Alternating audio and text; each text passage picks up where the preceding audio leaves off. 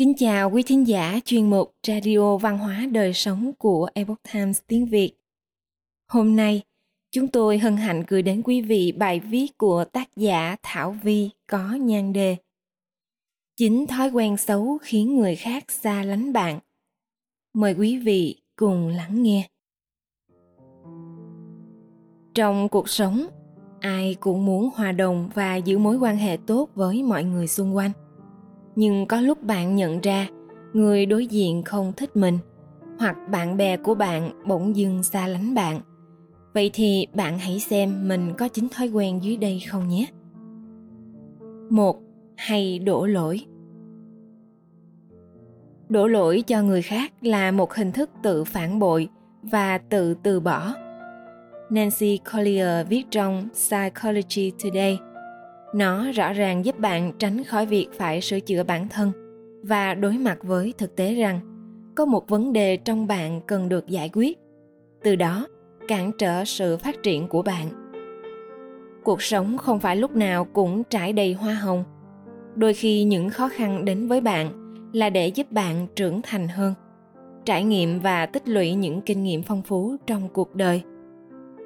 Tuy nhiên, nếu bạn không suy nghĩ tích cực và lạc quan, mà hay tỏ ra là người rất đáng thương hoặc đóng vai người bị hại, bạn sẽ làm người khác thấy mệt mỏi khi ở cạnh mình. Nếu bạn luôn than vãn về những khó khăn hoặc bất công mà bạn phải chịu đựng, mà không có giải pháp tích cực để giải quyết vấn đề, thậm chí bạn còn đòi hỏi người khác phải giải quyết giùm bạn, hoặc lợi dụng cơ hội để xin nhờ người khác phải giúp đỡ bạn, như vậy là bạn đang lạm dụng lòng tốt của người khác, và đây chắc chắn không phải là cách ứng xử tốt để duy trì một mối quan hệ lâu dài. 2. Thích kiểm soát người khác. Bạn thích mọi thứ trong cuộc sống đều phải có kế hoạch và diễn ra thật chuẩn chỉnh. Điều đó không có gì để phàn nàn. Tuy nhiên, nếu bạn muốn người khác phải làm theo ý mình, mà không cho họ quyền tự quyết định hoặc bày tỏ ý kiến và cảm xúc, thì bạn đang làm người khác cảm thấy nghẹt thở. Lâu dần, họ sẽ có xu hướng lảng tránh bạn. 3. Hay ghen tị. Khi bạn bè hoặc người thân chia sẻ với bạn những niềm vui hoặc thành tựu trong công việc của họ, bạn có thật lòng chúc mừng họ. Nếu người bạn của bạn học giỏi hơn bạn, hoặc thành công hơn bạn, liệu bạn có cảm thấy ghen tức với họ? Nếu trong lòng bạn dâng lên cảm giác không thoải mái, căm ghét, bực bội, có thể bạn sẽ tỏ thái độ tiêu cực hoặc có những lời nói khiến họ bị tổn thương. Chỉ vài lần như thế, mọi người sẽ nhận ra bạn có tính hay ghen tị và họ chẳng còn muốn chia sẻ bất cứ điều gì với bạn. 4. Hay nói dối. Nếu người khác biết rằng bạn thường hay nói dối, họ sẽ chẳng thể đặt niềm tin nơi bạn. Tin tưởng lẫn nhau là một trong những yếu tố cần thiết để xây dựng một mối quan hệ bền chặt. Do đó, khi không có niềm tin và sự chân thành, ai sẽ muốn ở gần bạn? 5. Tính nhiều chuyện. Bạn hay thêm mắm dặm muối vào các câu chuyện phím với bạn bè, đồng nghiệp, và bạn cho rằng nó vô hại. Hãy cẩn thận, thói quen này sẽ đưa bạn đi xa tới mức bạn không thể kiểm soát và khiến bạn bị cô lập. Vì sao ư? Ai có thể chấp nhận trở thành nhân vật chính trong những câu chuyện mua vui của bạn? Điều đó thể hiện rằng bạn không tôn trọng họ, và khi không cảm thấy được tôn trọng, họ sẽ đưa bạn ra khỏi các cuộc trò chuyện.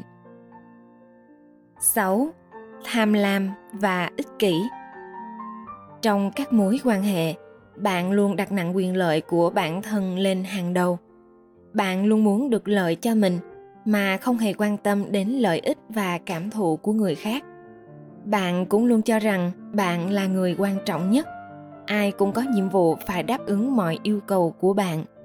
Như thế có công bằng không? Người khác sẽ nhận ra ngay rằng bạn đang lợi dụng họ. Khi bạn cho đi, nghĩa là bạn đang nhận lại nhiều hơn thế. Vì vậy, hãy cho nhiều để có nhiều bạn nhé. 7. Suy nghĩ tiêu cực. Bạn luôn nghĩ về mọi việc theo chiều hướng xấu và bi quan. Bạn có xu hướng hay chỉ trích và phàn nàn bất cứ khi nào gặp chuyện không vừa ý. Thậm chí, bạn còn hay đổ lỗi cho người khác và cằn nhằn mãi không thôi, chỉ vì một chuyện bé tí. Người nào sẽ có đủ kiên nhẫn chịu đựng bạn trong một thời gian dài nếu bạn không nhận ra và thay đổi tính xấu này? Theo tờ Psychology Today, chúng ta quét não của một người nói không trên màn hình trong chưa đầy 1 giây. Hàng chục hormone và chất dẫn truyền thần kinh gây căng thẳng sẽ được giải phóng.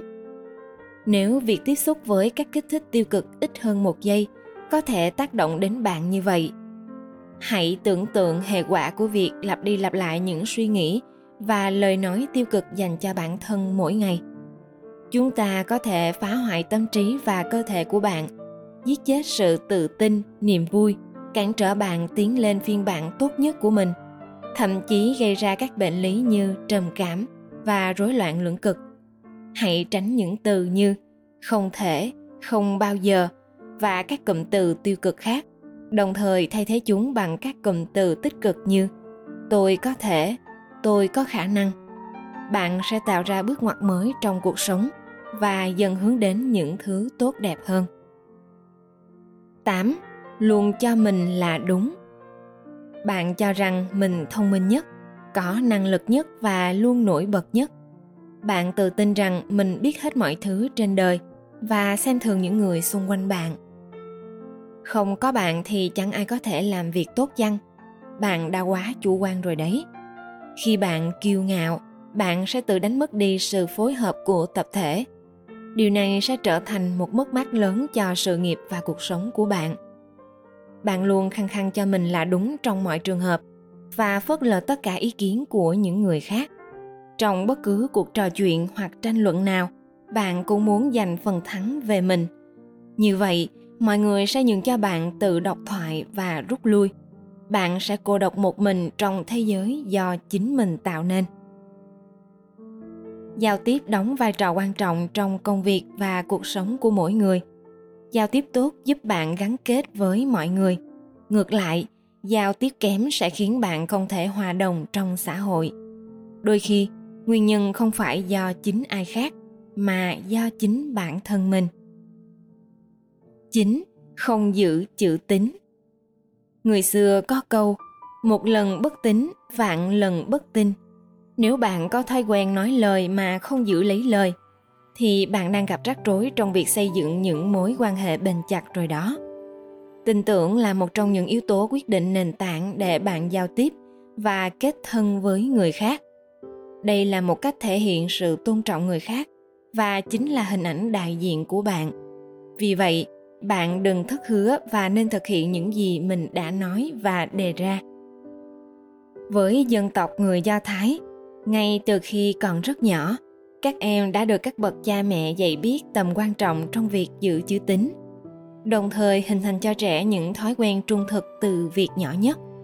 Người Do Thái cho rằng thành tín, trung thực là điều căn bản của con người trong cuộc sống, cũng như trong giao tiếp hàng ngày.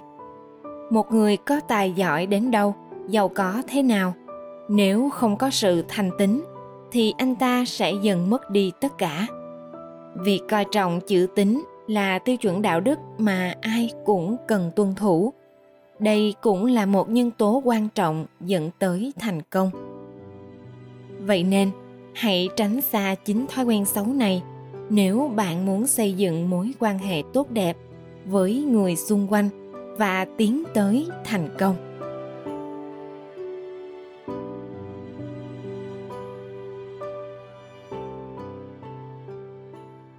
Quý thính giả thân mến, chuyên mục Radio Văn hóa Đời Sống của Epoch Times Tiếng Việt đến đây là hết.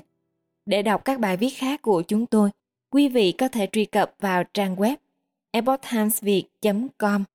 Cảm ơn quý vị đã lắng nghe, quan tâm và đăng ký kênh. Xin chào tạm biệt và hẹn gặp lại quý vị trong chương trình lần sau. Kính chúc mọi điều bình an và tốt lành đến quý vị cùng người thân.